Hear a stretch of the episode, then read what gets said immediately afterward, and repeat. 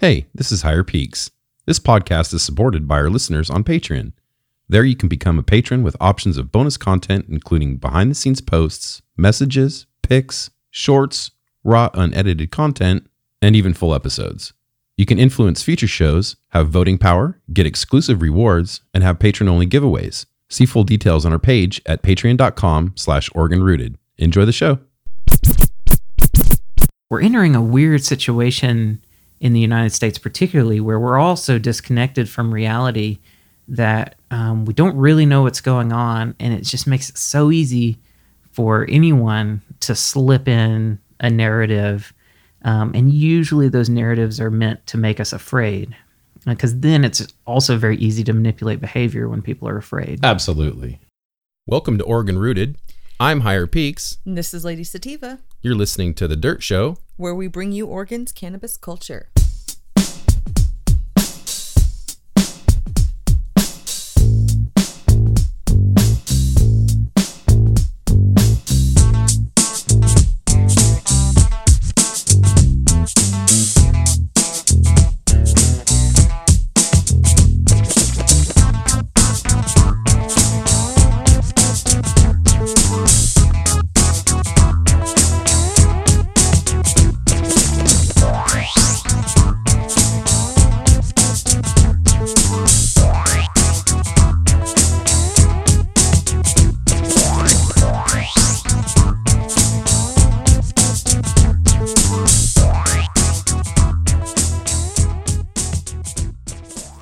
Welcome to The Dirt Show. I'm Higher Peaks. And this is Lady Sativa. And we are coming to the end of the season uh, in terms of harvest and summer. I am a little sad about summer being at the end. We do still have to go rafting. We do. So, More than that. but I've been, you've been busy at work. Um, I've been busy in the garden uh, in full bloom, all of them. Obviously, we're, we're there. Uh, good. Yeah, there's a couple that we have. Our wedding cake that is a cross with wedding cake times a plumberry kush. It seems to be wanting to just get done. Yeah. Uh, it's well on its way, and it's, it really smells good. You were saying when you were trimming it back because we gave all our plants the final trim, Yes. basically. I mean, we still got a little bit to go, but Oh no, I'm still gonna work on them. well, but I mean, we're we're we're You can't getting- stop me. So Nice try, buddy. So what I do like the fact that this year we actually have everything clean like it should be, Yes. and it's going to be much easier on the back end when it comes to We uh, got out there and curing. defoliated. so that's good. Uh, but nonetheless, most of it's done and everything's looking good. So Yes. uh, uh, I talked to JB and he really likes that uh, Blissful Wizard pheno that we have. Hell yeah. He's like, Paul, he wants to know how much our packs are going to be. $150. Depends on who's asking. I can see him coming knocking on the door about his uh you know his vig for it his little twenty five dollar I got to give him his his cut. Right. Do you see that he I saw he posted that uh he got some of the gold triangles Uh-huh. with the gold flakes. Yeah. Where's that from? What's up? We're only getting red. No, Huh? it's the same exact stuff. I know. I'm just joking. Oh, okay. I'm like, you got it from the same place. JB got a little chunk of it. yeah, he did. Yeah. So Said something about camp, and I was uh, at work when I saw that pop up. I know, but why? Wh- wh- if he already got a spot like two weeks ago or something? Probably. like I he said, probably has a spot he goes. yeah. It's JB we're talking about. So we got getting back to our stuff. We have to get it covered. We have to get it covered. I don't want any rain to touch it this year. I hate no, to say that, not at all. but you know we'll see what happens. Uh, but our structure's Looks up. like we have this weekend open. Oh right, right. You know we've been experimenting with the actual SID, as you put it, Yep. the the red triangles or or uh, Windows. pyramids. Yeah. Window panes. It's going well though. Yes, it was fun. Yeah. So We have a little you have a little episode that you're going to work on to put out. oh, from yeah, that's for patrons. Oh, yeah, patrons only. Yep. Well, either way, Yeah, and they're going to be able to hear about we'll entice our you trips. on here with Yes. what's going to be on there. It's going to be one of our literal trips. We recorded uh, All on the the way coast. there, and then uh, a little bit after we were high. Um, we talked about what we did. We should have recorded when we were high. Next time we will. But Uh, we need to figure out a way that we need to just hook ourselves up to something rather than The problem is, is when you get really into it. Yeah, there's a little bit of time that you're not inebriated. Like you're you're fine, but really, I don't. I don't want to cap- concentrate on Yeah. turning on a fucking recorder and don't ha- talking and like, don't have- hey, this is how I feel. Have you seen that? Look at this. Yeah. I'm it's it's one of those things. It's just going to take away from the moment. So Sure. recording before and recording after is probably best, Well, right now, or like a little bit during. like, oh my god. I wish we were still recording on the way up to the cemetery though. I don't get what was going on there, but anyways, Well, when you said that he was, strong in all the or he No, was said muscular in all the wrong places. I think you said something like he was buff and all. Oh, buff. That's right. Now, if anybody out there has seen Netflix and watched, uh, Umbrella Academy. yeah, Luther, Luther. number one. Now that's close. It was like the top portion of Luther and the bottom portion of he missed far too many leg days and he looks like he is a toddler. And then he looked like he got beat the fuck up. Now this in the midst of a Acid trip on the yeah. way to the cemetery. So we, you know, th- this is. We need an app that records. I didn't have my GoPro handy. Well, nonetheless, it uh, it was a strange thing. was- and and Patreon members are going to be able to hear that. So, Yeah. uh, but nonetheless, trying to get back to the garden. Okay. I digress. Yeah. Uh, so we got to get it covered, and it's going to be uh, real close to harvest with the wedding cake. Yep. And we got a sour V, which is crossed with the plumberry kush. And I don't know if you smell that one, but that's right behind it. Um, so I'm thinking think like I that. did. I smelled the ones my face were all up in. I think I think that's like first of October. Okay. Hell yeah. And then we've looked at your Skittles. All right. And I've been all up in that. that thing is beautiful. It's got like 75 million tops or something. I Yep. don't know. Something like that. Which is cool. Uh, we did really good and it's going to be nice. Hell so, yeah. All right, it has been on. confirmed, and I have smoked it myself. The same cut of Same Skittles. cut. And it was, oh, this is from Indoor. This was from indoor, and it was half the size of ours. Nice. So we have double the amount uh, than than Jessie had with hers Okay. because she when she had put it inside, of course, it started budding, and so or started going into flower, and Yeah. so she just But she only got a couple ounces, right? she got two ounces out of it. Yeah, we're gonna get like We're gonna get at least a pound. Nah, yeah, three quarters maybe, three quarters. We're gonna get a pound. Nah. I'm gonna make sure those heads get real big. I'm gonna go out there and pump it full of steroids. All right, all right. so uh, let's get into it. Uh, I just Organic steroids. organic. Well, organic chemistry. Shout out to Kegro Solutions. It's doing really well, actually. Everything's fine. Like I just keep doing this, doing the same thing. Everything's fine. Uh, we've gotten down to our last little, like I said, trim, and everything's fine. Uh, so we're just gonna keep moving forward. Here's the deal. I did notice this. I did use uh, quite a bit of uh, the one shot from um, Nectar for the Gods. And I'll be honest, it really, and I should have known this, but because it's organic and stuff, it did lower the pH down to the fives. And so I've dealt with that a little bit uh, in terms of bringing it up. You saw me, I was like bitching because I was doing a slurry test. I was running, you know, a slurry test on the soil Yeah. and I'm getting like five, five, five, six, and I'm sweating and everything. So I had to raise all the pH up. And so I should have known that because of the organic part. And I knew it would happen because it was a slow release. Even a slow release, though, is, you know, it, it still will lower the pH in Right. places. So anyway, I want to throw this at you. Here's the deal. First, first news. Uh, Oregon marijuana sales break another record amid coronavirus. Fuck yeah, we did. we did that. Read it, bitches. Uh, I, I don't know what to say. It says Oregon broke its record for marijuana sales in July. Another example of how the industry isn't just weathering the coronavirus pandemic, it's thriving. thriving. It's thriving, which this is why you people that come in and bitch at me because the prices are $16 for a fucking gram, get over it. We don't have the choice. You don't need to chew us out because the prices are going up now, out there. didn't we warn them on the last It's ep- called inflation. or or shortage? yeah, and let's just say it is not the farms that were setting these prices.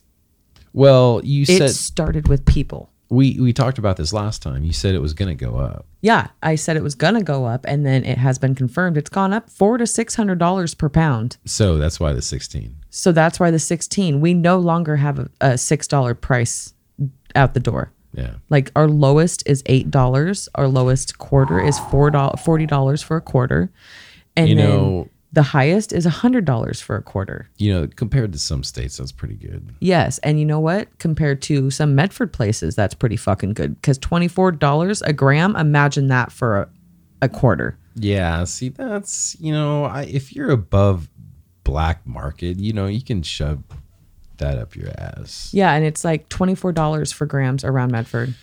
Right. Right. Right. I, I Like Deschutes Growery, actually up at uh Canopy. sure Is $24 out the door. Oh, that hurts. I don't like that. That hurts. It's like, you know what? No, weed is that good. No. No weed is that good. And we are never going to set our prices for something out the door like that. We care too much about our people. Sure. So it says last month the state saw about 106 million in medical and recreational cannabis sales. yeah. 106 mil. Marketing, or excuse me, marking the third month in a row that sales exceeded 100 million. That's according to a recent report from the Oregon Liquor Control Commission, OLCC, Fuck yeah. The regulatory agency also broke down sales data based on types of marijuana products sold and found that cannabis flower purchases have especially spiked during the COVID 19 Yes. outbreak. Yes, they have. In February, there was just under 400, or excuse me, 40 million in flower sales, but that climbed to nearly 65 million in July. So there you have it. I don't know what to say. It's, Not to brag or anything, but we have the largest selection in the valley. Well, and it's plug, plug. For 42 strains. It's Just better saying. than 38 flavors. By the way, only two of them are sun grown. Only one of them is Oh, greenhouse. Brutal, brutal, brutal. Flower, though. Hey, All the rest of them are indoor. $16 a gram.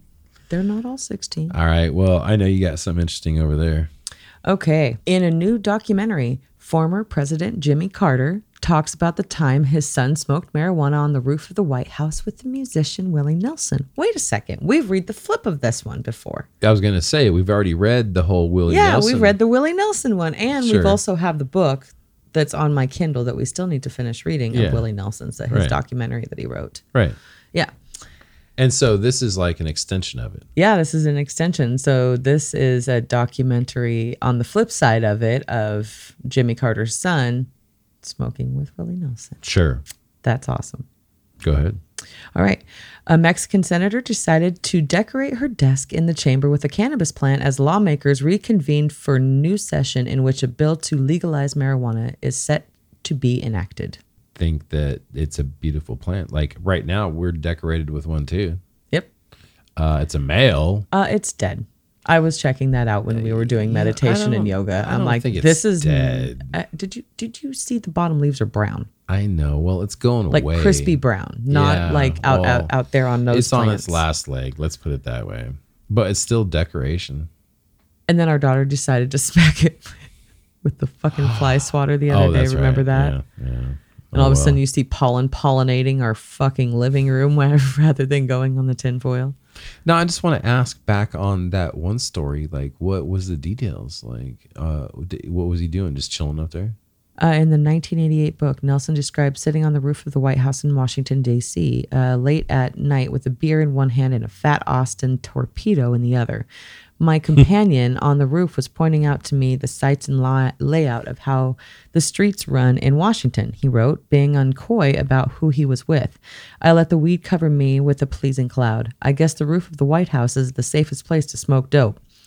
It was later revealed that the 1978 cannabis session on top of the executive mansion involved first son Chip Carter. Getting stoned on the roof of the White House, you can't help but turn inward, Nelson wrote in a subsequent 2015 book. Certain philosophical questions come to mind, like, how the fuck did I get here? Hmm. During his time in office, Carter spoke in favor of decriminalizing marijuana possession and replacing criminal penalties with civil fines, but he was not able to get the policy change enacted. Penalty, penalties against possession of a drug should not be more damaging to an individual than the use of the drug itself, he said in 1977, adding the marijuana sale should still be strictly criminalized. Under his administration, the Compassionate Investigational New Drug was established, providing select patients suffering from the certain conditions.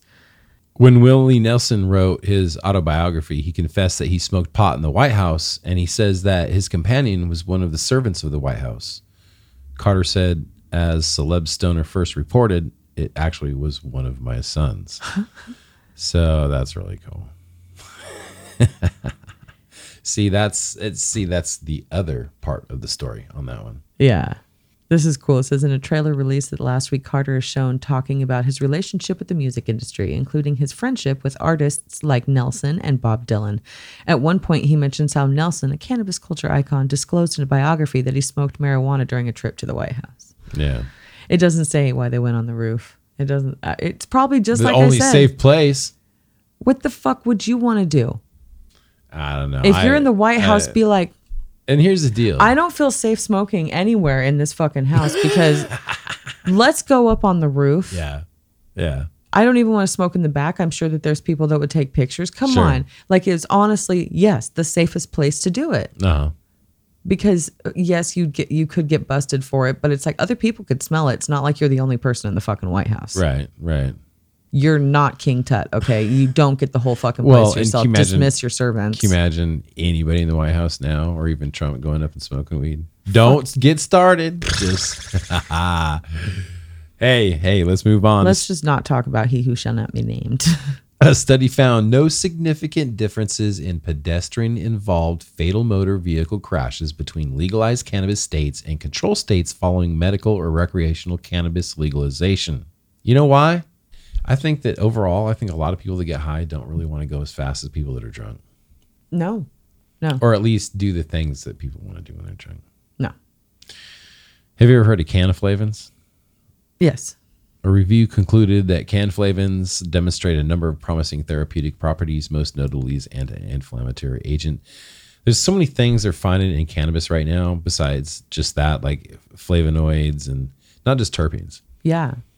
And so it's, I, I think they're going to continue to find things. Well, and what's cool is there's also products that are coming out with. Uh, we have like a one to one to one, which is a THC, CBD, and CBN. Mm-hmm. So it's specifically for sleep. Um, and then we have Is that an one- extract? No, it's a it's a, a gummy. So it's a pearl. So well, the it- yeah, grown so pearls, from and they use concentrate. I think they do use from concentrate. Yes. Um, they don't use butter, of course, with their gummies, but they do, I think, use butter with their chocolates. Um, but anyways, they have that one, and then they also have the two to one, which is two CBN to one THC, so 50 milligrams of THC to like a hundred and some odd of of of CBD or CBN. Mm-hmm. So it's straight for sleep. So it's it's pretty cool product. Like I push it on people a lot, especially when they're like, "Oh, I need something for sleep." I'll be like, "This right here is specifically for that." Now, do you find that a lot of people, I mean, is that the top, when it comes to all that kind of stuff, is that the top request is sleep? No. Because it seems like a lot of the main side effect of a lot of this stuff is going to be sleeping or lethargy. No, I actually have a guy that comes in for his wife that she enjoys. She will get mango hemp CBD ones because she mm-hmm. plays tennis and she gets a one to one. So she'll take one gummy of the one to one and then she'll take one of the hemp mm-hmm. mango, actually, two of the hemp mango. So she has like a very large amount of CBD Right. and then like five milligrams of THC. Mm-hmm. So she takes that every time she plays tennis and it helps her loosen up so she can play tennis and not hurt. So she takes it for that. Um, she doesn't want anything that puts her to sleep. So um, we we have a couple people that you know will come in just to get fucked up. They'll tell you, Uh-huh. "I just want to get high." Okay, whatever you want, here it is. Yeah. yeah. And so, you know, they're just they a variety of stuff. Like we have all sorts of different patients in there. We have one shout out to one of my favorites. His name is Scott, and he is actually passing away from cancer because he's got pancreatic cancer, and um, we take good care of him. One thing I didn't realize when we first in 2015 when we decided to like dive headfirst into this, when you decided to get your job and, and we we're doing the podcast, um, one thing I didn't realize is that is one thing that's really dominant in the culture and industry is really is people with cancer and people dying of cancer. Yes. We've seen at least one hand worth of people die of cancer. Uh, we've had right from the beginning, we've had a listener die from cancer. We've had your friends die from cancer. We've had now people from you know customers are going to die from cancer. It's just something that's really that's one I have thing two that's customers actually. That yeah that's one thing that's tough about tough about the industry is that um, cancer is dominant and in, in terms of Yeah. like a, a a a real medical issue. and So- it really is an issue also with uh, oncologists. Yeah, It really is. Like it's sad to say, but um, there are certain oncologists that do not want their patients to have any sort of THC when it comes to cannabis.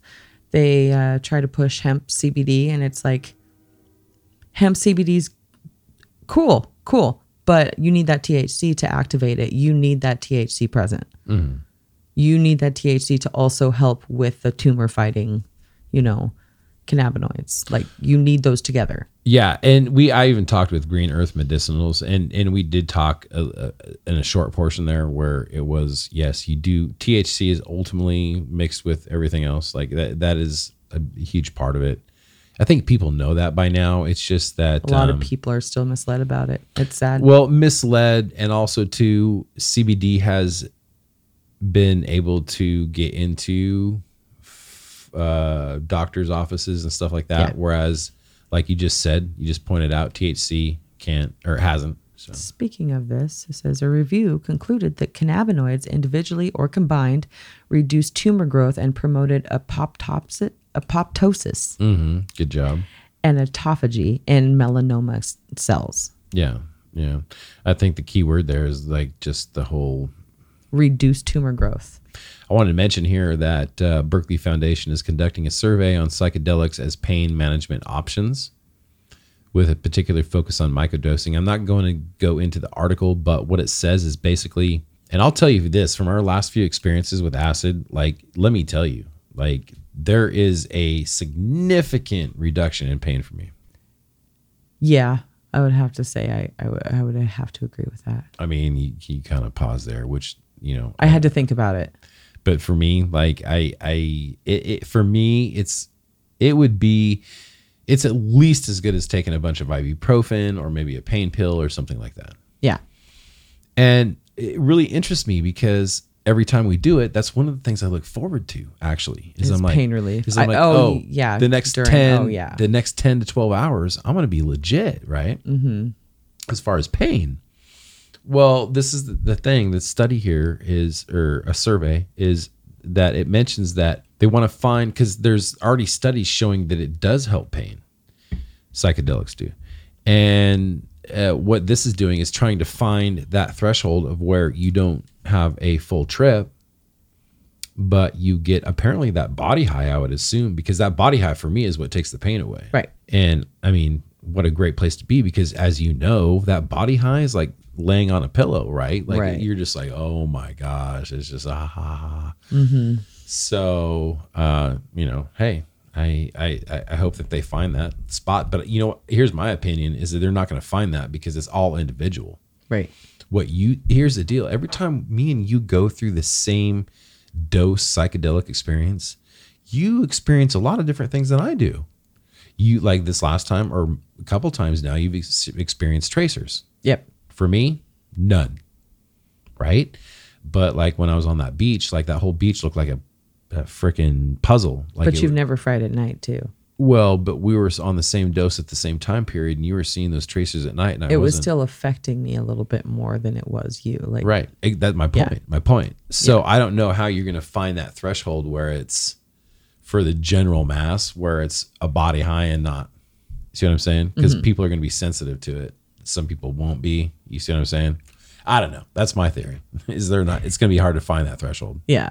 I do have uh, a couple things going up on Patreon. I have two, two actually full episodes from both, and I've been saving these from Ram from uh, Funk Extracts, JD Short from Second Gen, and I know people want to hear those, but they're behind the scenes episodes. I'm gonna drop those. What about Less Than Jake? What I should drop that on there too. Huh? Yeah. yeah, and I still got your video to drop on Patreon for everybody. Well, I'm waiting for that to get done. Woo woo. so I sat down with Jason Wilson. Mm-hmm. And everybody knows he's curious about cannabis. If you don't know, you're probably a new listener. Welcome aboard. But If you don't know, now you know. yeah, if you've been around for a while, which there's a there's a few you know, uh, you know who he is. And I sat down and talked to him about some crazy things. Like we talked about, we talked about ketamine, we talked about we talked about pine resin and dabs. That was a that was a good talk. That was a good bleh. talk.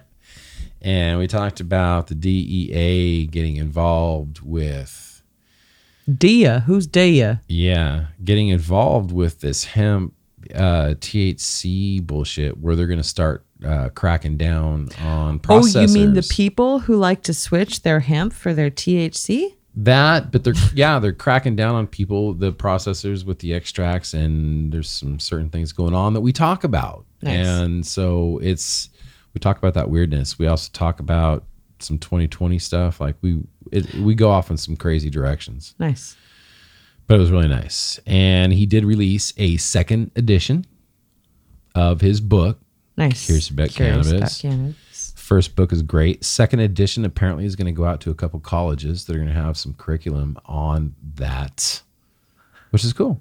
Nice. I think that's awesome. I couldn't even write a book if I wanted to. Right? Right? No, couldn't. No, I can't. Here's the deal. Like I've it's tried several times to sit down and like write about like my childhood, yada yada. As soon as I put pen to paper, I forget about it, or I can actually hand write it down, and then I'm just like, and then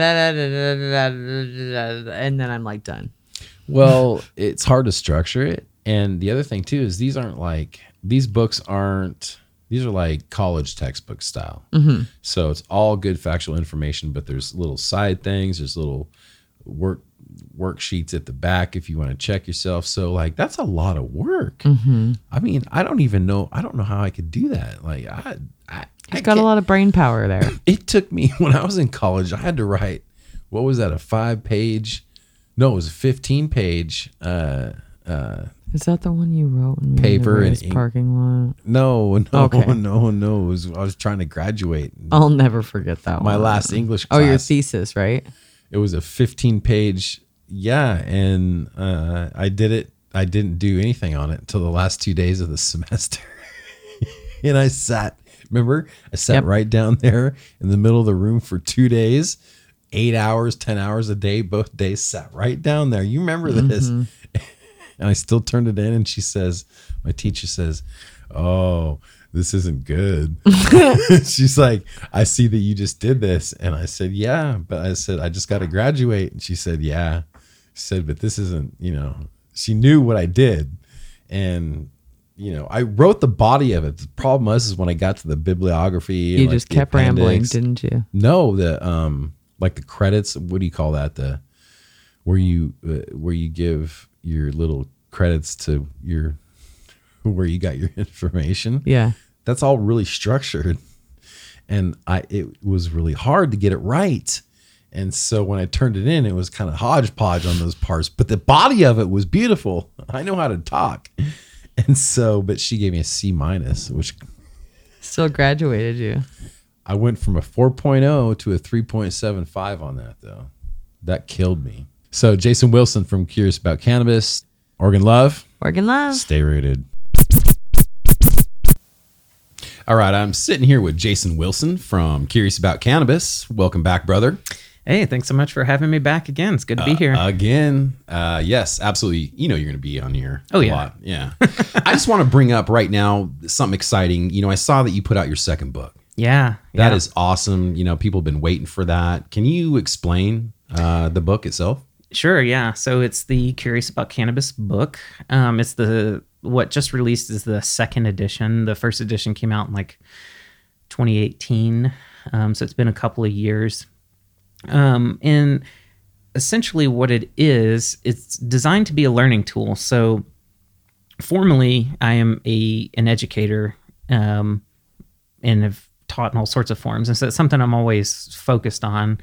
So I wrote this book not just as a basic, um, you know, summary of cannabis science and that sort of thing, but it it's designed to be used to teach. So if there are people out there that teach classes on cannabis science, or if just someone likes to teach themselves and they're you know a lifelong learner and, and passionate about that, it's really designed for that kind of audience. It has um, you know questions to think about in it, uh, worksheets to fill out to try to practice what you've learned, um, suggested activities. Um, this edition that wasn't in the first edition is I added a series of relatively simple kind of um, activities and science experiments because now that hemp is legal, people can actually get their hands on cannabis legally and play with it. So I wanted to really take advantage of that and um, you know encourage people like get some hemp flower and you know let's do some fun stuff with it to learn about the the science of the plant and um, yeah, so it's essentially a survey of cannabis science. It covers, um, you know, cannabis uh, taxonomy. It actually starts out assuming that someone's kind of uh, new or naive to the industry. It actually starts out explaining what a lot of common kind of colloquial terms about cannabis mean, so that people can that are kind of from other backgrounds can interpret everything else that they read if they've never heard of what a dab is, you know, that sort of thing. It Sure. explains all of that kind of lingo. Um, but then it jumps into, you know, taxonomy. Uh, where did the plant come from? How do we organize it? How many species of it are there? Does that even matter? What are landrace strains? All that sort of stuff. And then it gets into botany and cultivation stuff. And one thing I point out to people is that the book is uh, very light on cultivation information, primarily because there are so many good books about growing out there that I didn't feel any need to recreate the wheel with that. So the book itself, when it comes to cultivation, it provides some basic science, you know, uh, around cannabis cultivation, but then it primarily just tries to point people to other really good books. Um, you know, some of like Jorge Cervantes' uh, stuff, other things, but um, then it, it gets into the chemistry of the plant, um, extraction science and technology, how labs test cannabis and the technologies they use for that. And then, of course, um, a review on some of the medical research, um, how cannabis affects the body, both high THC varieties and high CBD varieties, um, potential risks, um, all that sort of stuff. And then it, the book kind of closes out looking ahead towards the future of uh, you know what are researchers kind of starting to focus on in um, looking at cannabis science? Where does the research seem to be going? And what can we expect from the next five or ten years? Um, which is you know where my head's been at a lot. And um, the next season of the curious about cannabis podcast is actually going to have an episode focused on the future of cannabis and cannabinoid science research and a little uh, tagline i use from it like from Back to the Future is um, uh, cannabis. Where we're going, we won't need cannabis. uh, you know, like with You think I, people pick that up? um, I don't know. You know, I throw in a lot of little weird nerdy references and a lot of stuff I do that uh, I don't know if people pick up or not. But um, I'm not so sure if you're from the 80s, man. yeah, well, I am. All right. Well, I mean, I was born in the '80s. I didn't experience the '80s. I mean, I was, I lived through two or three two years of the '80s, but um, a lot of the stuff I like is from Nice. the '80s, '70s, '60s stuff. Um, so. Um, yeah, I mean, one of the things I really wanted to get across in the book is that you know cannabis has been this gateway to learning so much about the body and the endocannabinoid system and all these things, and where that's taking us is actually very far away from cannabis, and that's not a a bad thing. There's always a place for cannabis, but we're you know we're learning about cannabinoids and other organisms. We're learning about chemicals that look an awful like lot like cannabinoids that we've never called cannabinoids before, never tested them to see if they interact with cannabinoid receptors or uh, the myriad of other receptors that are now considered part of the endocannabinoid system. So, um, yeah, in a nutshell, that's basically what the book is, and it the book also has, you know, what I really try to point out in the book is it's the book is not about what I have to say about cannabis. It's trying to link people to qu- quality, reliable information. And so I really try to push people to like pay attention to the sources, go like look through the citations and look some of that stuff up. Um, I also have lists of recommended resources that I like that I'm aware of. I know there's a lot of others that people would probably recommend, but just some of those that I like that I think are good for someone that's sort of in in between beginner and sort of intermediate understanding, you know, about cannabis, kind of where they can go forward. And so, yeah, I hope it's a useful tool to people. Um, and I've already gotten word that at least um, one college is planning on using it um, for a course. So I'm really excited about that. That's sort of my main intention writing the book. I, you know, I was giving these workshops, uh, teaching about cannabis science. I developed what would essentially be a semester or two semesters long college level survey of cannabis science, and um, I needed a textbook, and so I wrote this book. And so to see schools start to notice that and um, appreciate that is one of the the best things so far I've experienced to see that it's it's really getting out there and that it's going to hopefully influence a new generation of people that are trying to wrap their heads around you know all this stuff. There's a lot. I mean, tons of books on growing. Right. There's a ton of books on on all that kind of stuff, but there's really no real in depth, uh, truthful, scientific look at cannabinoids. Not not that's accessible to most people. You know, there are these $300 books that are awesome textbooks for pharmacology students, you know, that are getting right. PhDs and stuff. Sure. But um But the average person is not going to sit down with that and even comprehend a lot exactly of it. exactly. And and and that's what i ran into doing these workshops is when i was looking for a textbook i'm like well yeah like some of these great cannabinoid researchers like Vincenzo Di Marzo uh, who's one of the first people to characterize endocannabinoid systems written great textbooks.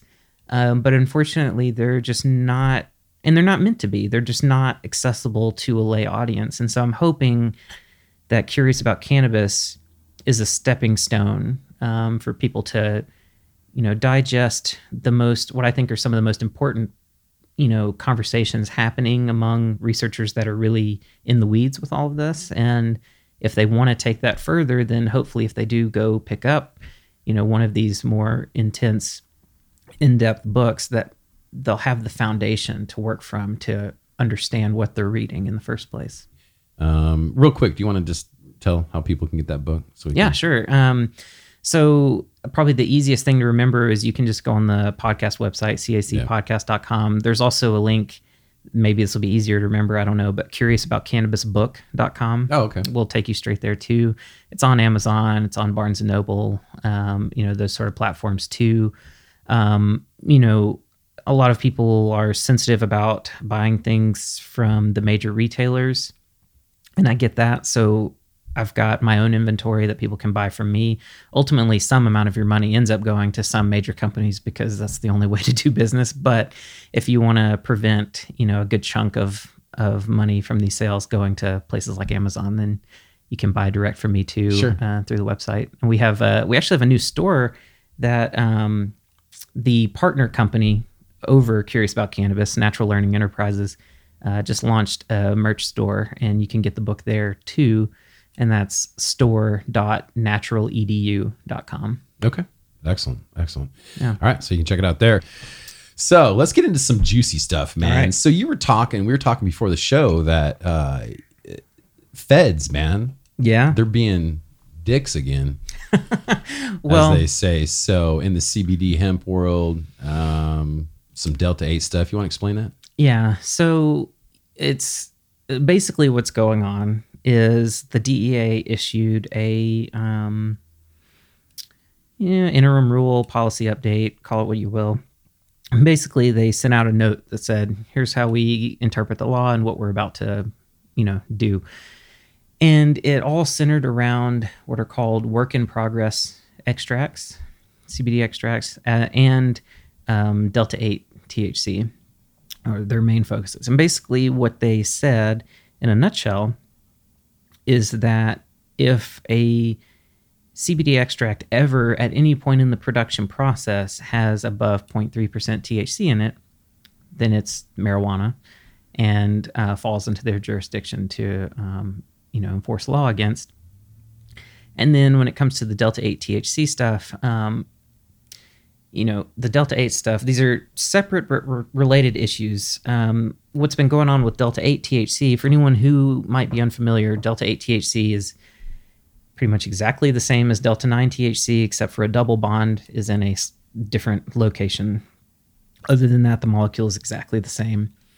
And um, it does uh, get people high. It's not the same. It's a it's a diff- kind of a, a different type of uh, feeling, but it, it does cause you know euphoric, intoxicating, whatever you want to call it, effects.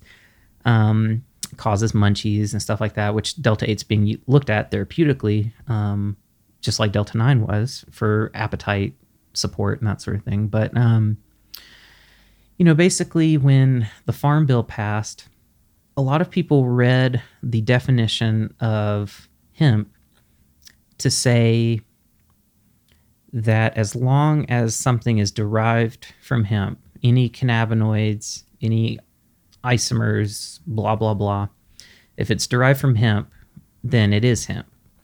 But that's not what the law actually says. Um, and I'll come back to that. Um, but taking that misunderstanding of the law, um, people are like, "Wow, we can make you know all sorts of cannabinoids derived from hemp and and sell them and make lots of money and you know do all this." And then you had um, some some well-intentioned and some nefarious actors that were like, "Hey, we can get people high legally," so they thought.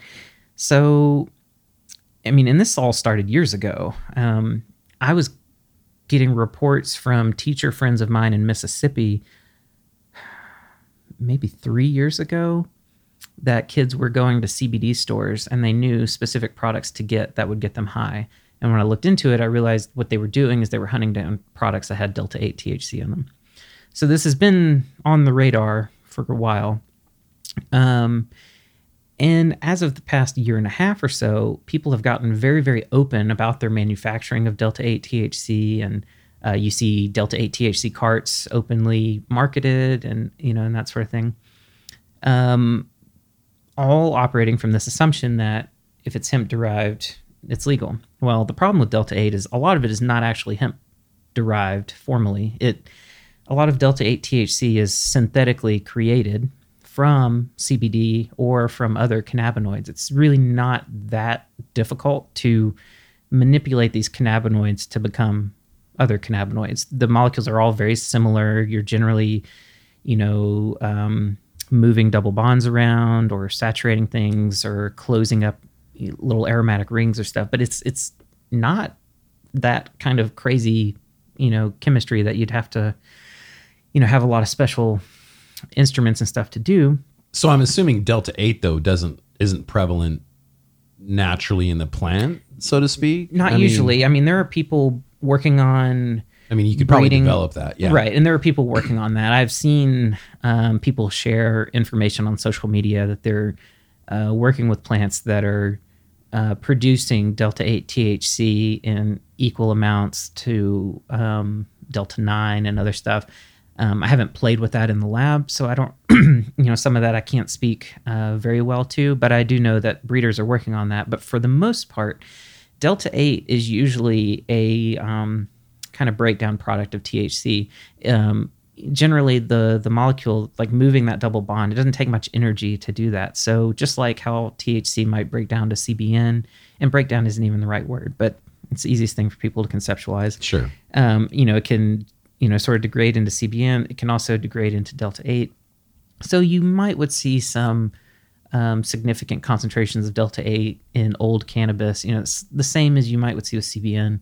Sure. Um, but that's changing. But the the way that these bulk amounts of delta 8 are being made it is primarily synthesis. And i've seen people argue this on the internet but based on my experience in, in the lab and my contacts with other people working in cannabis testing labs that are testing delta 8 and working with producers um, across the board it seems very consistent that it is being synthetically manufactured. The problem with that another thing that i um, am hearing from friends of mine in the testing labs is that a lot of these delta 8 THC distillate products um, have all sorts of miscellaneous compounds in them that they can't identify, um, and they assume they might be like exo THC or some other um, forms of THC, or possibly, um, you know, sometimes when you're doing synthetic chemistry, you can end up um, you know, sort of like sticking two molecules together through what are called like ester bonds and that sort of thing. And so you get these side reactions, these chemical byproducts that we don't understand very well, and in some cases we can't even identify. Um, and so, from a public health and safety perspective, that's concerning because we don't know what people are consuming and what that is possibly doing to them. So during these conversions and stuff and this synthesizing, Mm-hmm. basically these things that are created still end up in the final product. Yes. Okay. Yeah. Um, and I'll for the really um, knowledgeable chemists out there that are making very pure delta 8 THC, I will say that's not the case for all producers. There are producers that um, when they make their product and they get it tested, the chromatograms look very clean. Um, so just like with anything, you've got those knowledgeable chemists out there making really good clean product, and you've got the sort of more um, uh, lax chemists or people that don't have chemistry experience that have just looked up some tech off of Sure. you know a forum Yeah, or something and are running with it and they have dirtier products um, but the, the big problem of all of this is that delta 8 is being synthetically manufactured it's it's essentially a synthetic drug manufacturing process and these delta 8 THC products have been making it to other countries. They've been exported. And so you have other countries contacting the United States saying, "What the hell? Why, you know, are people getting these THC products and, you know, using them to get high and everything and skirt the law?" So that got the DEA's attention because they were getting these reports from other countries about delta 8 THC products and um, that seemed just because of the way things the timing has worked out that seems to have really sparked them to um, really start to think about taking enforcement action. So this goes back to the definition of hemp. The actual definition of hemp says that hemp and all of its derivatives isomers and blah blah blah have to be below 0.3% the way that's laid out is very important because you know basically spells out that anything eh, if it ever has more than 0.3% THC it's no longer hemp. So that gives the DEA some strong power there to enforce because anybody that's familiar with CBD extract manufacturing knows that I mean you, you when you concentrate the cannabinoid fraction of the hemp plant, you're going to exceed 0.3% very quickly, very easily. Now, it usually always gets diluted down in the final product and pushed, that concentration gets pushed back down.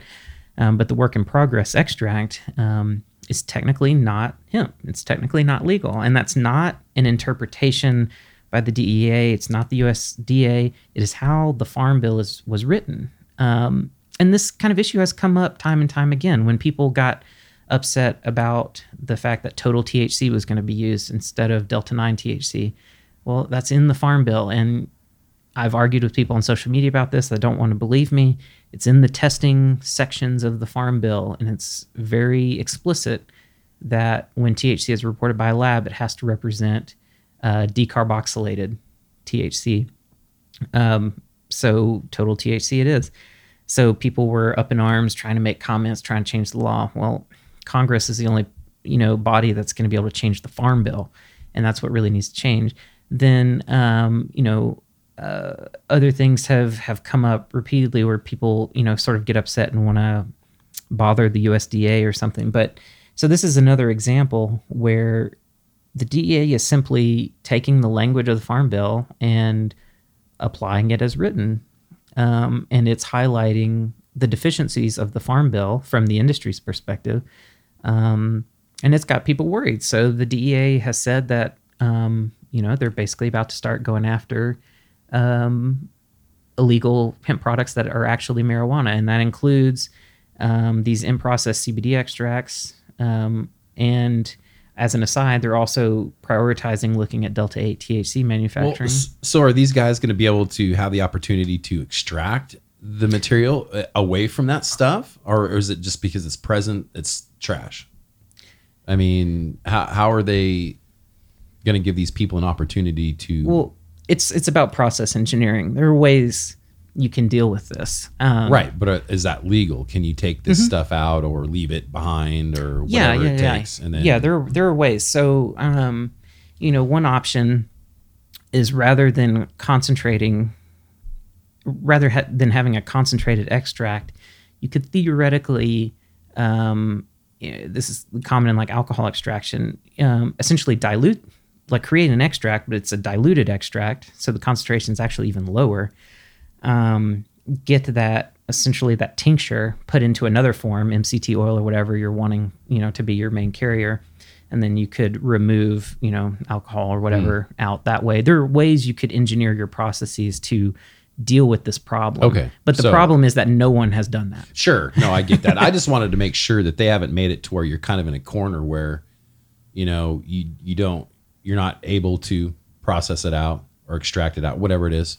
Yeah, Uh, or or you know what I'm saying? Like if Right, so, right, so, right. like if you're above the point zero it's not going to shut down the industry and that's what people are scared of is that this basically shuts down the CBD industry because there's no way to get the extracts and make That's them- what I'm saying. Yeah, and that's that's not the case. It's going to require ingenuity. It's going to require going back to the drawing board a little bit and thinking about how you use your equipment and what the process flows look like. Well, and they're going to have to test for. um, They're already testing for delta eight because that that falls under total uh, THC, I imagine. But no, it doesn't. So the delta 8 thing is a little weird. Um, the delta 8 thing it doesn't count as total THC yet. I expect that that will change. I expect so there's there are a lot of legislators that are frustrated that this delta 8 quote unquote loophole has existed. I expect that either in a couple years when the farm bill is updated or 4 years after that that rather than trying to define all of these different variations of THC, they're going to say that the that what THC means is the entire class of THC compounds, which is going to include delta eight, delta ten, probably THC, anything all we these. don't know about Yeah, exactly. All all of these potential. Yeah. yeah i think i think that's the direction they're going to go in the long term and it's just a matter of how long does it take to get there um, which i've been warning people about for a long time um, people get comfortable um, and i think underestimate the feds when it comes to this kind of stuff but anyway um, yeah the delta 8 thing um, a lot of labs test for it now because it's, it's a main product and you can have that tested. If you're buying Delta 8, you could send it to a lab and see how clean the test results are by looking at the chromatograms and see if there are hidden components in there. But it doesn't get you past this fact that most Delta 8 on the market is synthetically derived, um, which the DEA does not look, nor the FDA looks favorably on and views it as a public health and safety risk, as well as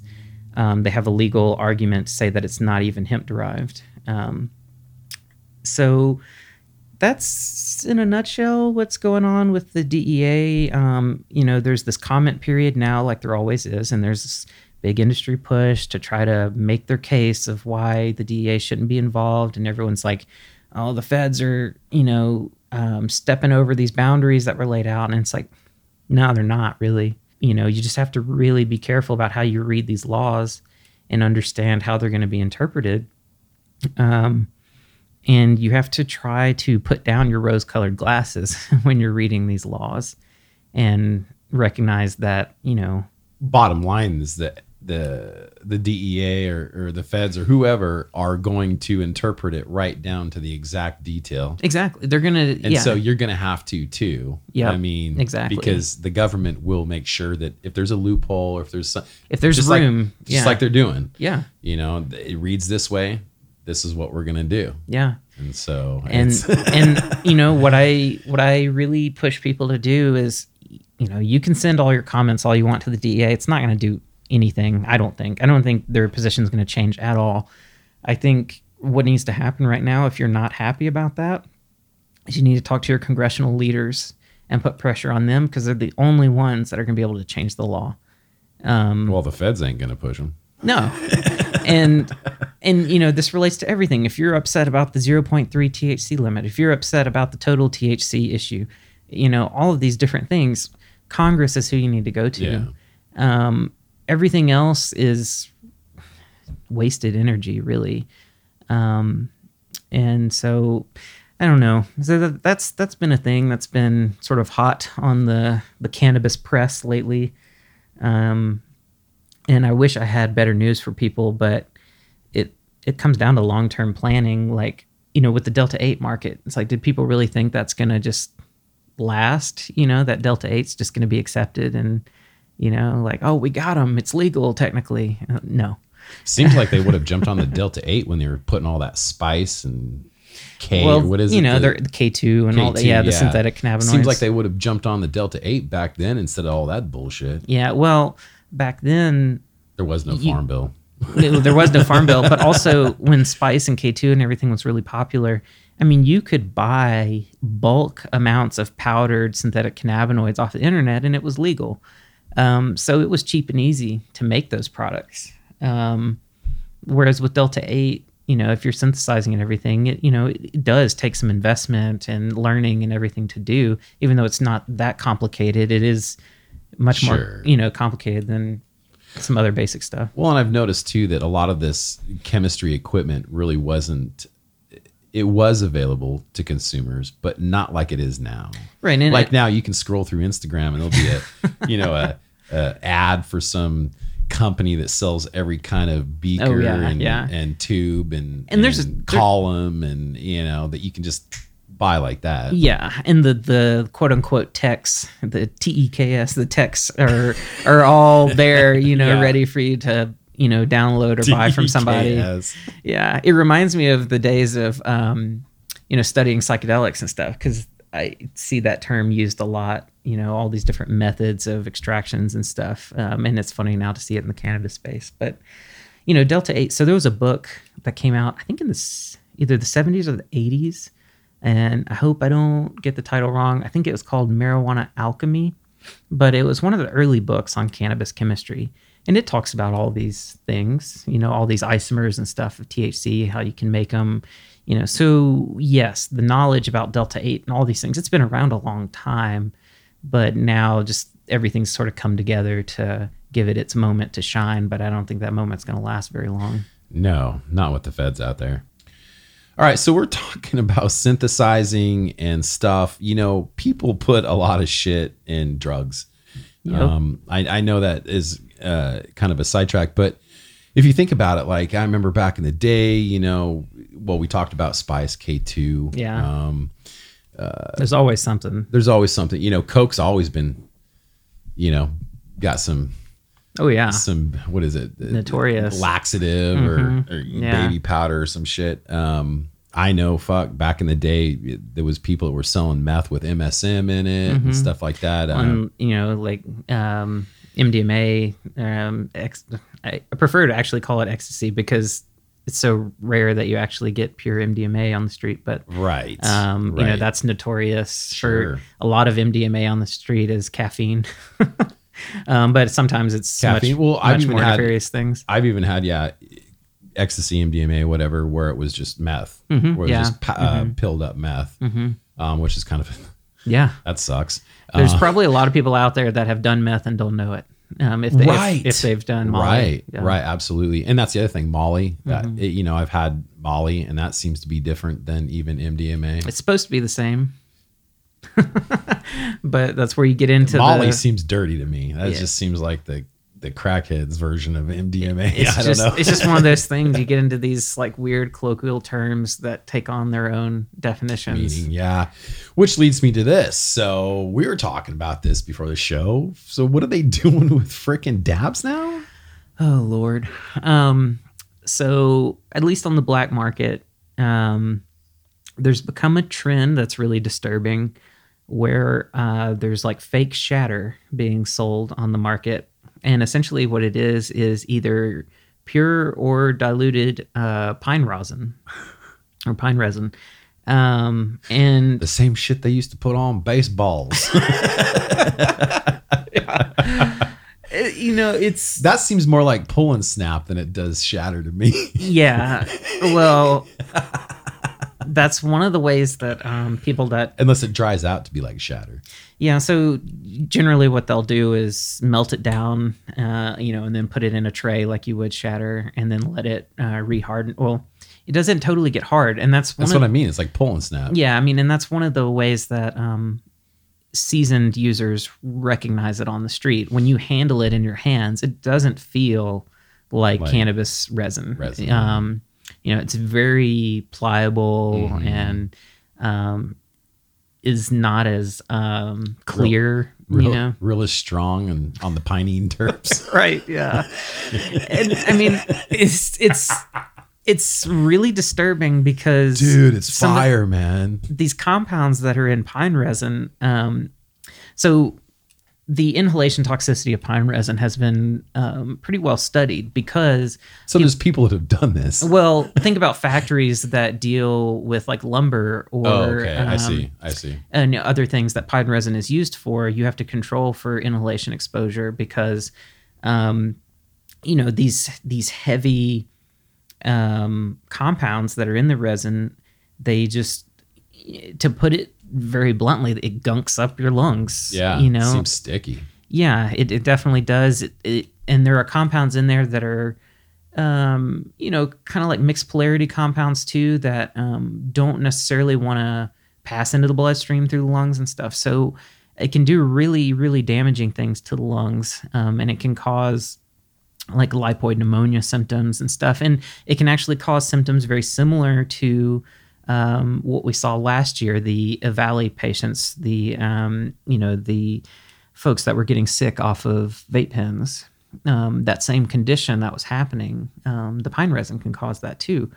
Um, and people that are in states like where I'm from in Mississippi, they're particularly susceptible in these areas where there's still not much cannabis regulation or medical cannabis legalization or cannabis legalization. So um, typically in states like that, the cannabis users are more naive in the first place just because they haven't been exposed to necessarily a lot of these products um, that we would be exposed to out here. So they don't have the experience to know when something looks wrong or if it smells wrong, you know, that sort of thing. So they're easier to um, to fool in that way.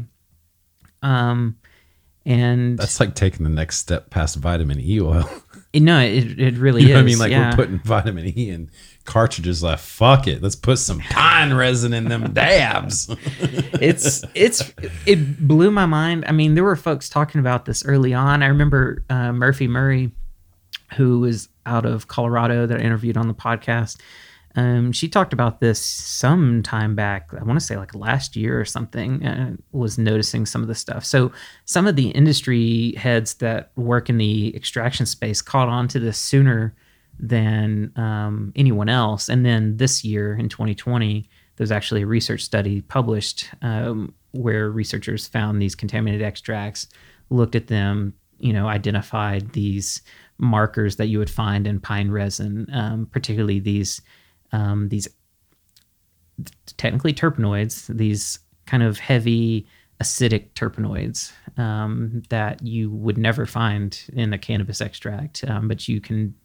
So one thing that's interesting about this is that this may lead to cannabis testing labs having some markers to uh, test for these contaminants in the future, but also it's not like black market extracts are going to come through the lab anyway. So labs might be able to be a resource to for people to check their own stuff if you're in a state that has labs which Sure. if you're in Mississippi you don't have access to a lab so once again that becomes null but um, it is leading to some greater awareness and and some technologies we can use, some information and um, methods we can use to hunt down these um, these contaminants in the future, which at least makes products on the legal markets um, safer. Because one thing I saw on social media was uh, people were getting upset and they were like, "Stop talking about this." Because it only affects the black market and it doesn't affect the legal market because everything's tested in the legal market. And I'm like, you really think labs are testing for pine resin in in the legal market? Like, They no, don't even test for mold. right? Like, it would not be hard for a product to actually pass testing. Um, you get into other issues though in the legal market as far as you know most companies that have gone as far as to get their license and everything they have a lot on the line so they're probably not incentivized to you know get into contaminated products but not every company is in that position and some companies that are operating in the legal market um, are fine doing shady shit as long as they can get away with it. And if they lose their license, they don't care and they just move on to something else. Sure. Um, so I I would not. Um, I think it's slightly naive to assume this isn't happening at all in the legal market. Um, but there are you know good forces at play to discourage people from doing it. But this idea that products are tested and so you don't have to worry about pine resin in your shatter, like unfortunately that's not the case. And it comes back to this thing we've talked about a lot with testing that you know you don't test for everything. You you only test for what you know to look for and that's always going to evolve Yeah. you know over time and so this mentality that we sometimes have that if it's tested it's clean and safe that's just not the case No, not at all. And I just can't imagine pine resin in my shit. well and, and from what i've heard from people that have actually smoked this stuff um, is that you realize it in the very first the very first hit I got It's- jacked. Well, and have you ever um, smoked a vape pen, like especially the early vape pens when the vape pens first came on the market, and you get a wick hit that like you're not actually getting any extract, but you're just burning something in the pen, and it Yeah. feels like you've just inhaled like heated motor oil or something. yeah, and you lost two years of your life right there. Right. Yeah. That's um, people that have had that experience have said on social media and stuff that um, those experiences are very similar. That when you take a hit of this pine resin dab, you feel, I mean, you cough a lot, it hurts, it doesn't taste right, you know. So it also comes back to this very basic quality issue that if you're smoking something and it feels wrong and it tastes wrong, like stop. Like, yeah, that's you then know, it is probably wrong. trust your body in the, in that context. Um, but some people, like I said, especially naive users, they don't know. They don't know that that's not the way it's supposed to taste, and that's not the experience, and so they keep pushing it, assuming they're supposed to, you know, have some positive experience. And um, so, yeah, for anyone listening that's in a a state where um, things aren't In legal, black market. Yeah, you're relying on black market stuff. Um, yeah, be wary of shatter. Um, it's stupid that you should have to worry about that, but it is what it is.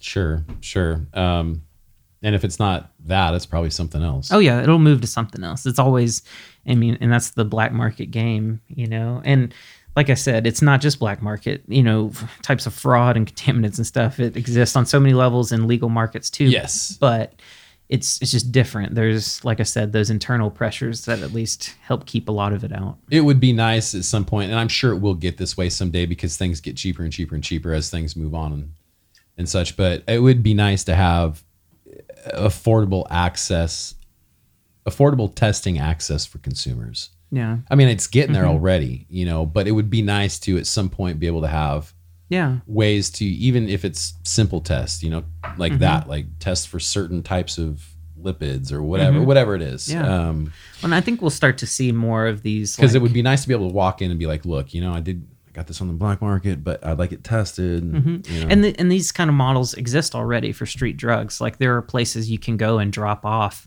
your you know your quote unquote MDMA and have it tested anonymously and which and is pretty find out. cool. Yeah. Yeah, and so so that model exists, and I'm I'm sure that'll get picked up, and it also goes back to.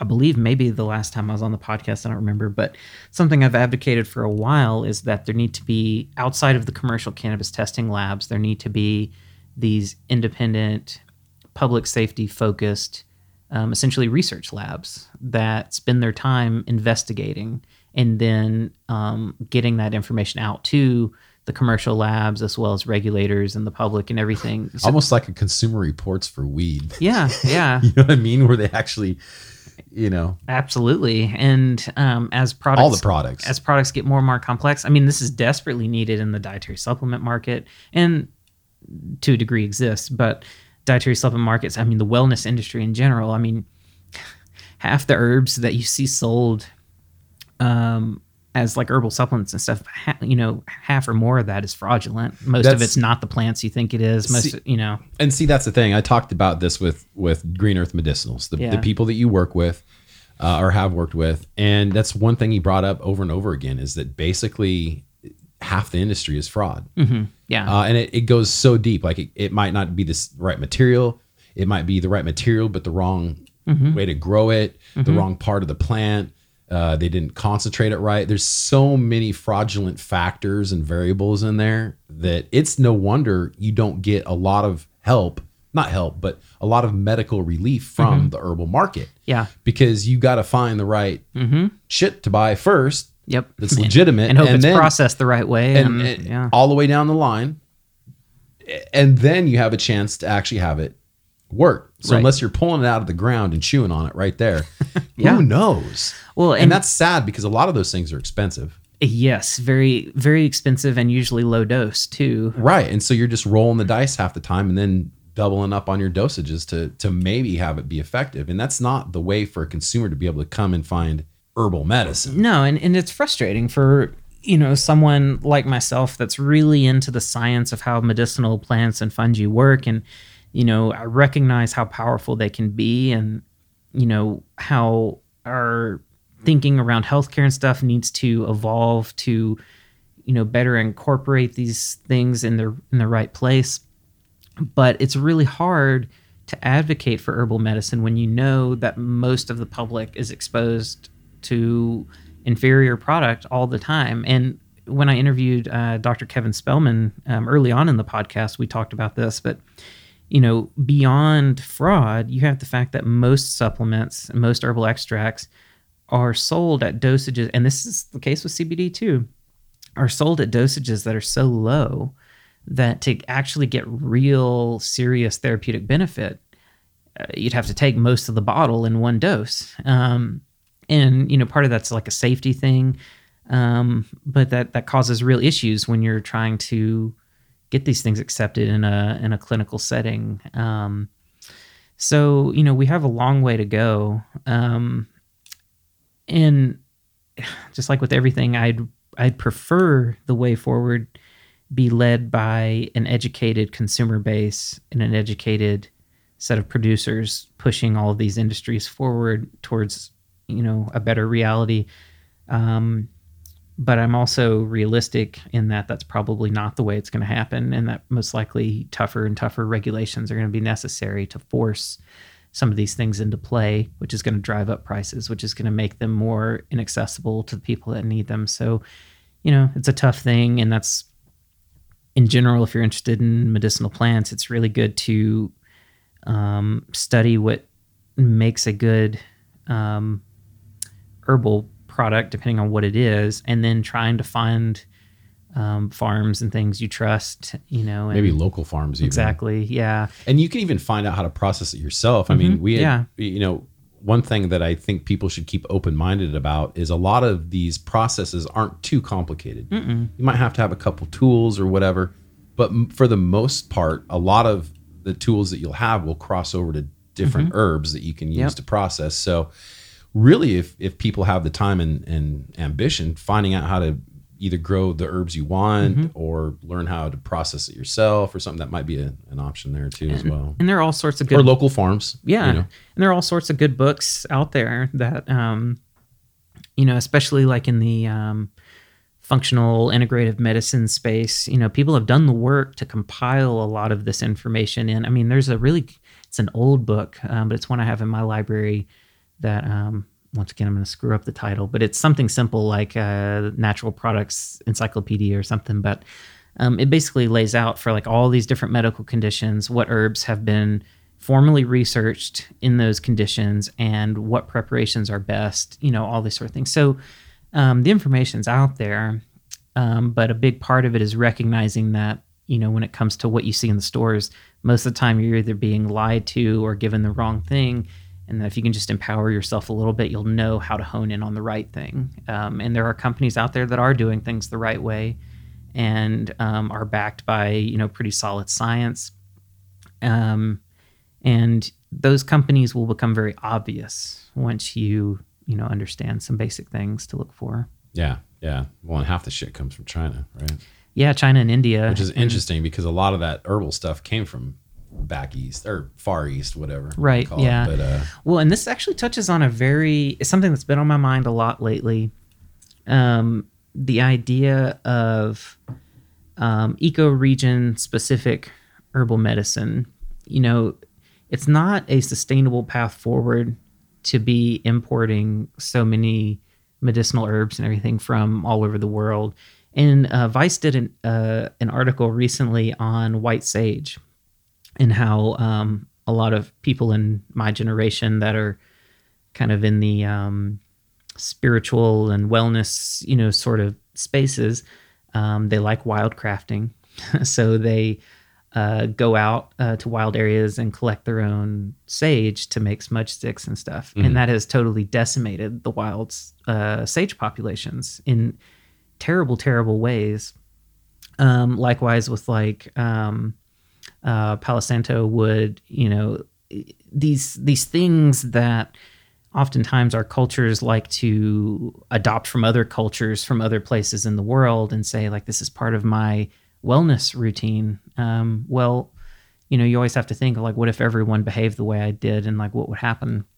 And we're already seeing the effects that that uh, a lot of this isn't sustainable. So i really encourage people to look into the ethnobotanical information specific to their region i mean there are people that have lived where you are most likely uh, for a very long time and have learned about the medicinal properties of native plants that grow in your region.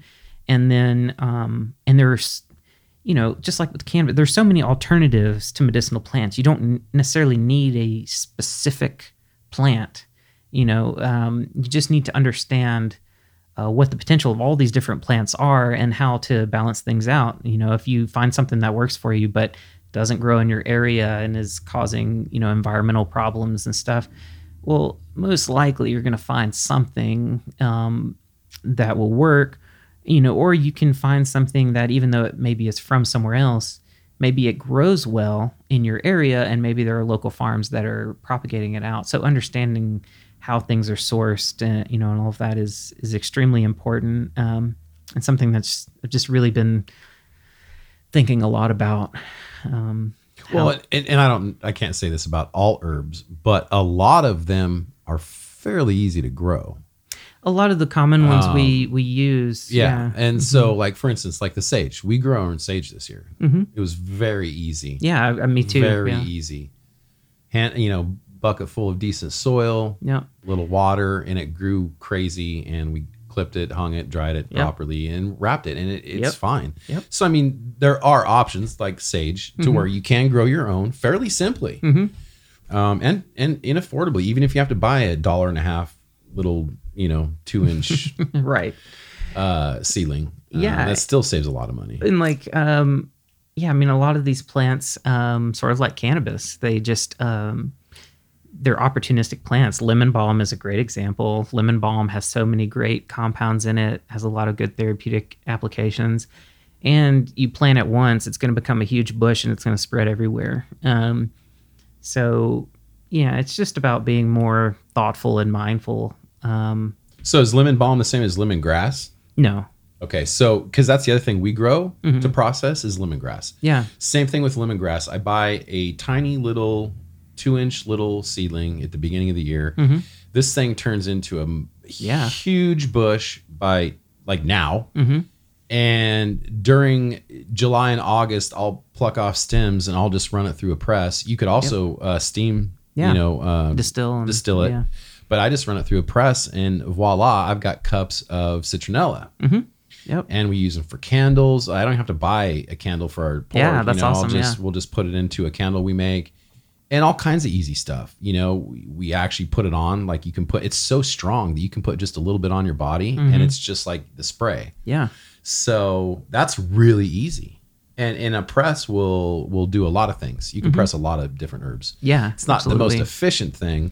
It but just um, depends on the plant. You know, depends on the plant, but also too, you can buy simple, inexpensive setups that will do steam distillation, and you Yeah. can extract yes, it that way. steam distillation is not a complicated process at No, all. No, really isn't. Um, I mean, you're literally running steam across something and condensing the the the steam and and Yes, separating it out. I mean, it's it's yeah, really, really, really simple. Most people could could do in their kitchen pretty easily. And man, yeah, and it just seems like coming from, like you said, the kind of the culture that you have in your Mm-hmm. age group with the whole more of the nature connection. Uh, it seems like that might be an option if they just Should be. consider. Yeah. Um,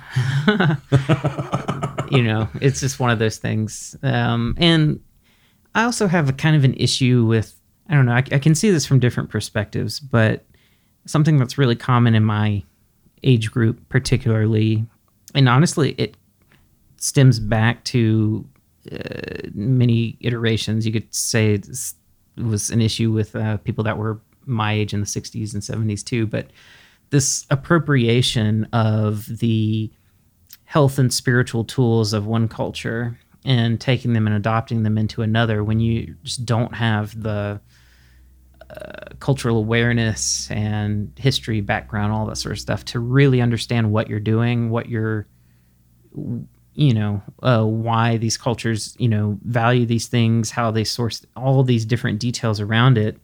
You know we see like you know back in the 60s like oh what are the gurus doing? What are they burning? Oh i need to get some of that incense. I, I need to you know do this. I gotta start you know clearing the energy you know the way you know all these different things. And i'm just like you know there's a lot to be said for developing your own rituals your own tools your own you know way that is appropriate to where you are who you are who you're with and everything.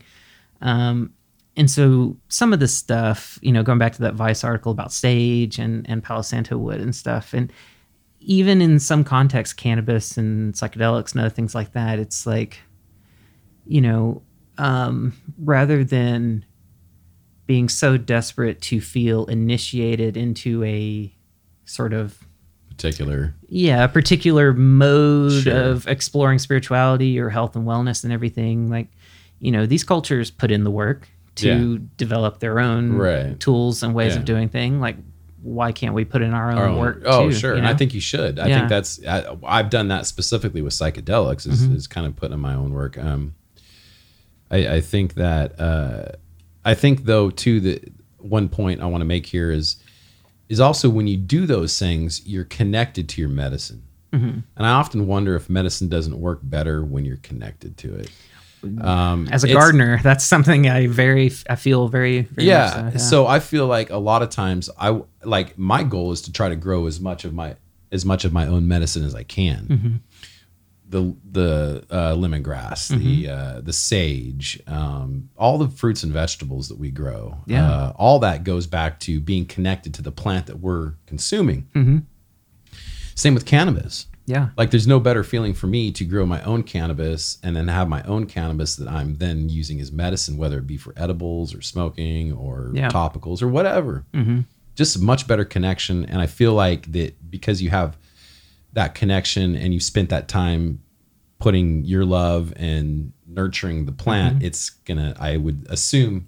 I is think going to so. see the same back. I mean, just just the fact that set and setting is so Uh, Yeah. such a big deal for anything in life. Yeah, but sure. um, you know, definitely in, in medicine and stuff, that's such a big deal. Like it it has to have a strong effect because your psychology when you're using that product compared to your psychology when you're you've just gone to a store and bought something and taken it, it's just very different. Mm-hmm. You're just the way you see it and what you feel and everything. It's just um, Well, it's it- just all different. here's a strong analogy for it is it's like uh, meat eaters so if you eat a lot of meat but you don't hunt for it Yeah, in a lot of ways you're disconnected you're Yeah. disconnected from where it comes from you're disconnected from how it happens you're disconnected from how it's processed you're disconnected from the actual death of the animal. Mm-hmm. And i'm not saying that you know oh i want to you know i have to go out and kill something so that i can enjoy the meat. That's not what i mean. I No, mean would- yeah. but there is a certain amount of disconnection from mm-hmm. where that nutrition comes from. Absolutely. and if you can get more connected to it uh, like a, a hunter that actually uses all the meat and stuff i think for that hunter he's probably a lot closer to that food mm-hmm. In a lot of ways the people that just go down to fred meyer's or walmart and buy you know a pound of hamburger throw it in the pan and there, there's no connection there. Yeah. they, you have real no idea where the animal came from. You don't know how it was treated. You had mm-hmm. no part of it. You didn't love the animal. You didn't feed the animal. You just are literally consuming the nutrition in a real simple easy way. It's in, in a lot of ways it's like fast food that mm-hmm. you cook. Yeah. you know so um, again it's a strong analogy uh, and th- you know you don't have to kill an animal to be connected but but it's kind of the same thing. Uh, No. You know, you're killing your plant. When I harvest those plants, I actually feel bad. Mm-hmm. You know, I've grown. I literally start in February. I harvest in October, November. That's nine months. Yeah. Of growing the same plants. Seeing it every day. Yeah, I- working with it. And watered it every day, Mm-hmm. everything. And so, yeah, there's a certain amount of connection. So when I go to harvest, there's a certain amount of melancholy or sadness Mm-hmm. or whatever. absolutely. Yeah. Um, but that's part of the cycle, right? So- Exactly. That's circle of life. now going back to this, I didn't I didn't want to leave this out is that, you know, these synthetic things, adding stuff to things, they actually do that with psychedelics too. Yes. Now we Yeah. talked about this before too as well. Like you know, uh, recently we got a hold of some really clean acid that doesn't come around very often, some window pane, and it was very clean. Now you were telling me though that a lot of times even LSD can come Mm-hmm. fake. Yeah. So the terms like acid, LSD, um, and spinning out into other things like um, mescaline, Mescaline, ketamine. you know, yeah, a lot of these terms are used um, colloquially to describe an experience, not a compound, um, if that makes sense. And cannabis is the same way. Um, so you'll, you know, what I was talking about before the podcast is um, when I was, you know, more heavily exposed to a lot of this. Um, when I was in college, something that was really common in the festival scenes is that um, quote unquote mescaline would be sold. And um, which at the time was very exciting to me because I had recently read a lot of Aldous Huxley's work and stuff. I was like, ooh, mescaline, cool.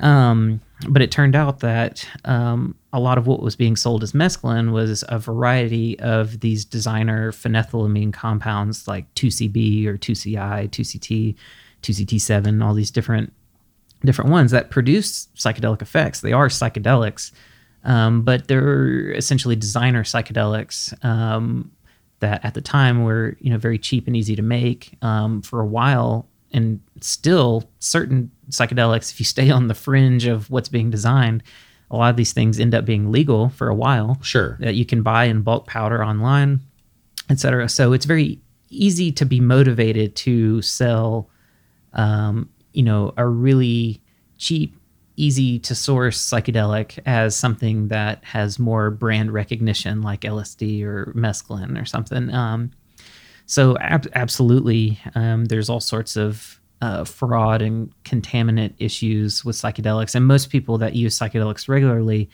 um, know this simply because um, you get dialed into um, the types of physiological and psychological Sure, effects that cer- sure. certain psychedelics have. You can tell the difference between psilocybin and LSD, Oh, and, you know all these different things. So Absolutely. um, you you can tell when something s- feels more right or or not. Um, Right. And going back to this, um, you know, that there are public services where you can have drugs tested. You know, that's there are databases you can look up um, where you can see um, psychedelics like acid too that get tested and it tells you you know what was actually in there you know versus how it was marketed um, so yeah you can't get away from the fraud no matter where you go and even you know the most well-intentioned uh, supplier of psychedelics can get duped sometimes Keep do yeah, absolutely, absolutely. And it may yeah, it makes me wonder. Some of the times I've tried what I call dirty acid. Mm-hmm. Makes me wonder now. Yeah, and and the same issues like with Delta Eight when you're creating um, some of these psychedelics, you know, particularly something like LSD, where you might be extracting um, a precursor from something, you know, like Morning Glory seeds or Hawaiian Baby Wood Rose seeds or something, and then synthetically converting that to LSD. You know, you end up with side reactions and byproducts and said, stuff, just just like with you know, so it is dirty in that sense. Like you have multi- potentially multiple psychedelic compounds in in one thing, uh, doing different things um, and affecting the experience. So, you know, it just goes back to one of the things I try to point out over and over and over again when I do education about cannabis or psychedelics or, or you know medicinal plants, whatever. It's all the same. Like all of these things we talk about apply to everything else too. Um, and just sometimes we haven't necessarily had reason to really look into it that deeply or think about it. Um, No, but it makes you you know, makes you think that mushrooms might be the better way to go. well, that's you know that's one reason why you know Uh, personally, you know, that's what I like to focus on because I can trust it. Yeah, absolutely. And, and and in a lot of ways, I do prefer uh, mushrooms. I do believe like one thing about mushrooms that I don't get from acid. Acid seems to be superficial. It seems to be like mushrooms' big brother that likes to show off. You know what I mean? He's like, Yeah. yeah, I'm bigger, I'm better. I'm uh, but that's it. It's all superficial to me. Like there's no. Sometimes there's some deep profoundness, but mostly with acid, I just learn lessons. I become more patient. I become more understanding. Uh, stuff like that. With mushrooms, I have more profound experiences in the sense of feeling like the oneness and the nature and feeling uh, being one with the universe type. yeah, more like metaphysical. Yeah, I get that more with mushrooms. Uh, even the vision seems to be more metaphysical, Mm-hmm. and I, I, I guess I would attribute that to being natural, just coming from the ground. Maybe I don't know. I don't know. but I do get that more from from the mushrooms. Whereas, like I said, acid is just more superficial, a lot of visuals, body high, blah blah blah blah blah. Mm-hmm. But I don't. I do feel some oneness. Don't get me wrong. Mm-hmm. I just feel it more with mushrooms. Well, and and you know, LSD is a fairly big, complex molecule compared to something like psilocybin, Okay. which psilocybin is just so similar to serotonin and DMT that you know it just it interacts with your um, body in a in a very different way. You know, there's also the fact that we've just like with cannabis have co-evolved with psilocybin. um, Sure, that's a big deal. And Yeah. DMT, um, and so that you know has to have some role of some Sure. sort. Um, you know, we can speculate all day about what that role is, but Now, didn't we get like a simplified version of LSD through the rye mold though? Because it did cause some hallucinations over Yeah. in Europe, didn't it? For a, for a time before Yeah. they realized it was. Yeah, I mean, there's so there's some mixed stories about it, but yeah, the ergot fungus, you know, where LSD was like originally um, studied and, and everything. from, there's yeah. There are stories that the Salem witch trials got kicked off um, because some kids, um, you know, ate some some moldy uh, grain and started tripping and Well, and I've read some stories about some European villages back in the day that a lot of like their crops that would rely heavily on the bread. yeah, Would- and when they It- And then they would have the whole village would be eating the bread. Mm-hmm. right and be- kind of go into a frenzy Yeah. and, and yeah, and people I don't would, know how true that is, but I heard a lot of that, and it seems like Mm-hmm. that's not really connecting with nature. But well, but I imagine you know the people that originally first had mushrooms, how many thousands of years ago that was when they first tripped. They probably had the same frenzy until they kind of realized what was going on, had some experience, got a shaman going, got some culture going. I mean, the Mm-hmm. First the first half ape monkey dude or whatever that ate that mushroom and fried probably went to a frenzy. Like, what the fuck is going and probably on? everybody's like, stay away from that guy. yeah. um, yeah, know. you know, it's it's a fascinating thing to think about um, how humans have encountered and re-encountered these things over time, and how um, our relationships to them change over time as we rediscover. You know, it's like we're in a constant cycle of, of rediscovering a lot of natural products time and time again, culture to culture and um, you know we're in an exciting place right now because um, you know the United States is, well, at least a lot of states and cities in the United States are starting to tiptoe into easing up their laws on entheogenic plants and stuff. And, Well, and so the um, big thing now is that we got enough signatures for the November ballot for Mm-hmm. Yeah. psilocybin in Portland, or I should say Oregon. natural psychedelics in Portland, yeah, which is good. yeah, it's um, I would hope Medford would follow, but we got a lot of conservatives here. yeah but honestly um what i have found is that um anyone that knows anybody who has been positively impacted by psychedelics um it uh, the the political persuasion doesn't matter as much i know you know people that have gone through you know pretty severe mental health issues and have found extreme benefit from psychedelics profound benefit that their families see and everything and when you experience that um, it doesn't really matter whether you're republican democrat independent whatever True.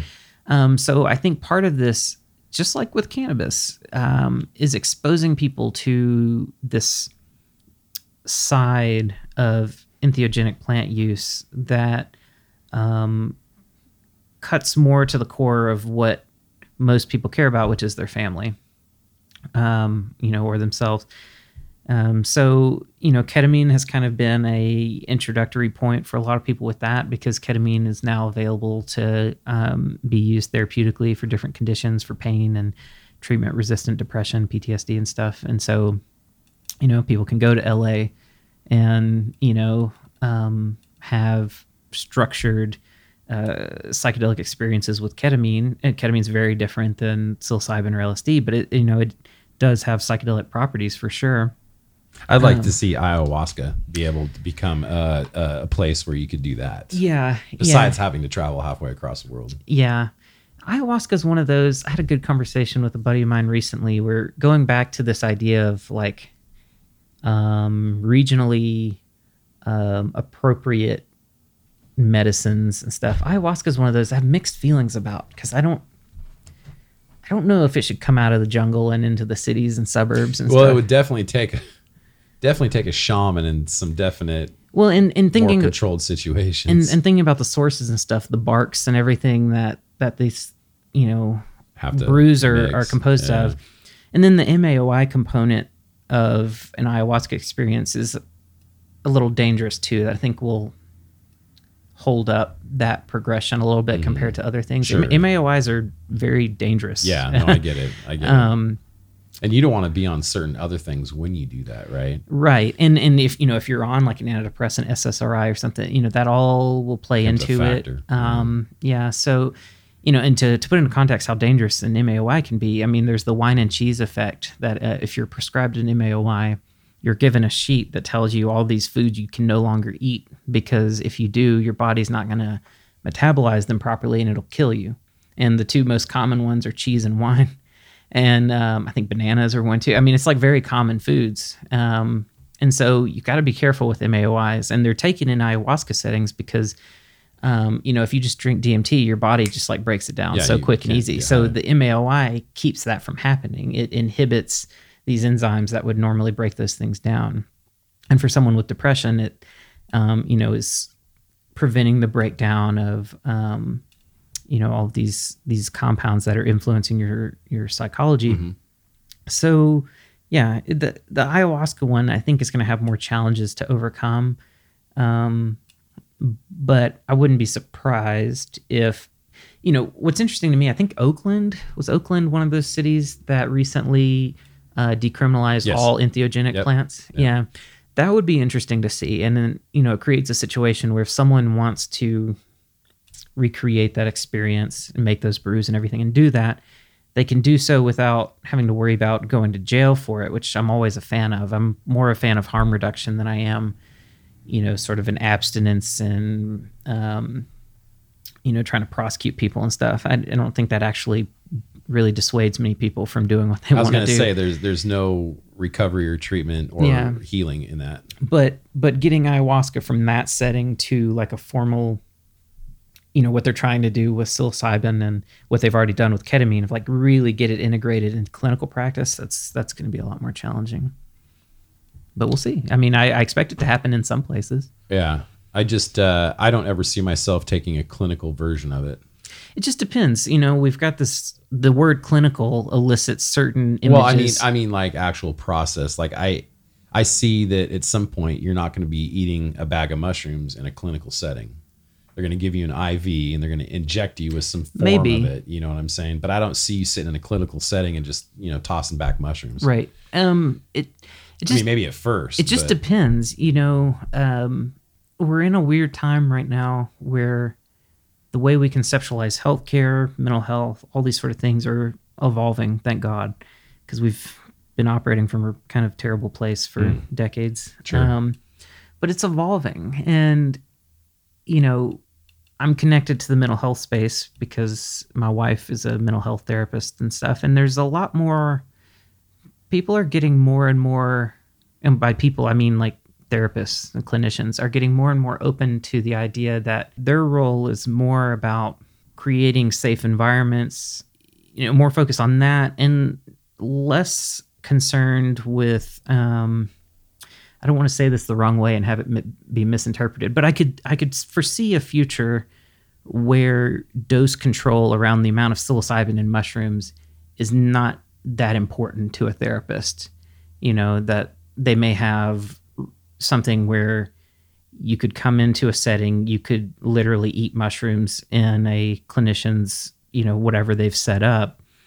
And as long as they know the amount that you're taking, regardless of whether they know exactly how much psilocybin is in it, as long as they can track some of these data points and as long as they can ensure safety, they may not care, Care. that much. Yeah. Um, and it's like I said, it's more about setting up this um, safe space to have these experiences and talk through things and and um, and that sort of thing. So I don't know. We'll see. I'm I'm a little optimistic. It's going to be a patchwork, obviously. It's different states, different cities handle that sort of thing differently. But the way that I see mental health evolving, mental health treatment evolving, I really actually wouldn't be that surprised if we saw something options like that in the future, um, where it's not someone handing you a pill of psilocybin, but actually giving you the space to actually eat mushrooms. Sure. Um, but we'll sure. see.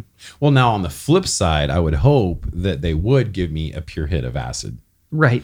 So on that flip, right. on the, I would hope that they did synthesize something very clean for me at that point. Right. Because that would be in those situations that would be better. Like with heroin or any of those hard drugs that may be available in those situations, I think that the cleanest, if it's going to be a chemical or a synthesized version, the cleanest is going to be the best. But, Yeah. And I mean, the, but when it comes to nature, you know, mushrooms and and anything that's an entheogen that comes from nature, I don't think should be processed. Well, and and things that have stood the test of time too, like like with psychedelic mushrooms, like you're not really worried about, you know, it's just like with cannabis, like people have been doing it for thousands of years. There's not a whole lot of surprises there if you just do the work to understand, you know, what it is and everything. Um, so yeah, I think these natural entheogenic plants that have been used for a long time, I think it makes sense to you know decriminalize that and let people do what they want. And if they break any other laws in the process if they endanger people someone runs out in the street and gets hit by a car or whatever which is very unlikely to happen but you know in these sort of scary scenarios that sometimes people present well we have laws to handle you know bad behavior you know or endangering the public and stuff Yeah. so you don't need additional No, you shouldn't. Restraints. And, I've talked to this. I talked to this deeply with Sarah because again, we've had a lot of experience together with different psychedelics, Mm-hmm. and I've talked to her numerous times about this. We've taken some really good acid, and we've been very high uh, in in public places. Mm-hmm. And unless you are psychologically having a breakdown Mm-hmm. or having an episode or the LSD has put you into a schizophrenic, you know, or a mental state that's bad, unless you have that or unless you're completely blasted on like 10 hits where you're totally and, and and even then I would argue because at that point you're probably fairly incapacitated. yeah you're almost like comatose at that point Exactly. Um, but unless you got those two conditions, I don't see this this whole story thing about climbing telephone poles, jumping off buildings, um, or doing any of that crazy stupid. I think I can fly, so I jump off the mm-hmm. cliff. I I just don't see that happening. I see that more happening with alcohol. yeah I hear more times kids jumping off roofs of houses into pools or jumping off this or jumping off a rock somewhere into the mm-hmm. water that's too high because they're drunk. Mm-hmm. I don't see anybody, I've never met anybody that jumped off a house into a pool because they're on acid. Just saying. yeah So I don't know about those stories. I don't really have much, I don't put much weight into those kind of stories. well in my Um, my perspective But don't get me wrong, though. You could have an episode, uh, episodic break, or course. uh, uh, because of the acid. I get that, but to say that we're going to have those issues by releasing psychedelics on the public, right We've already done that to the public with alcohol. Right. We have so many stupid decisions that are made every day: DUIs, people dying, Mm-hmm. people losing families, people in rehab all the time, all from just alcohol. Yeah. So to say that we're doing something bad, I mean, come on. Well, and also think of, think about what it's what it's like to be tripping and to try to climb up a house. Exactly my point. That's the It's like thing. you get a few steps in and you're like, "What? Wait. Wait, am I? What am I doing?" That's the thing about acid and mushrooms and and most psychedelics that I've taken is that if if you do take enough, you do get a body high that makes you kind of drunk. That it's it's Mm-hmm. very you know your your balance is off.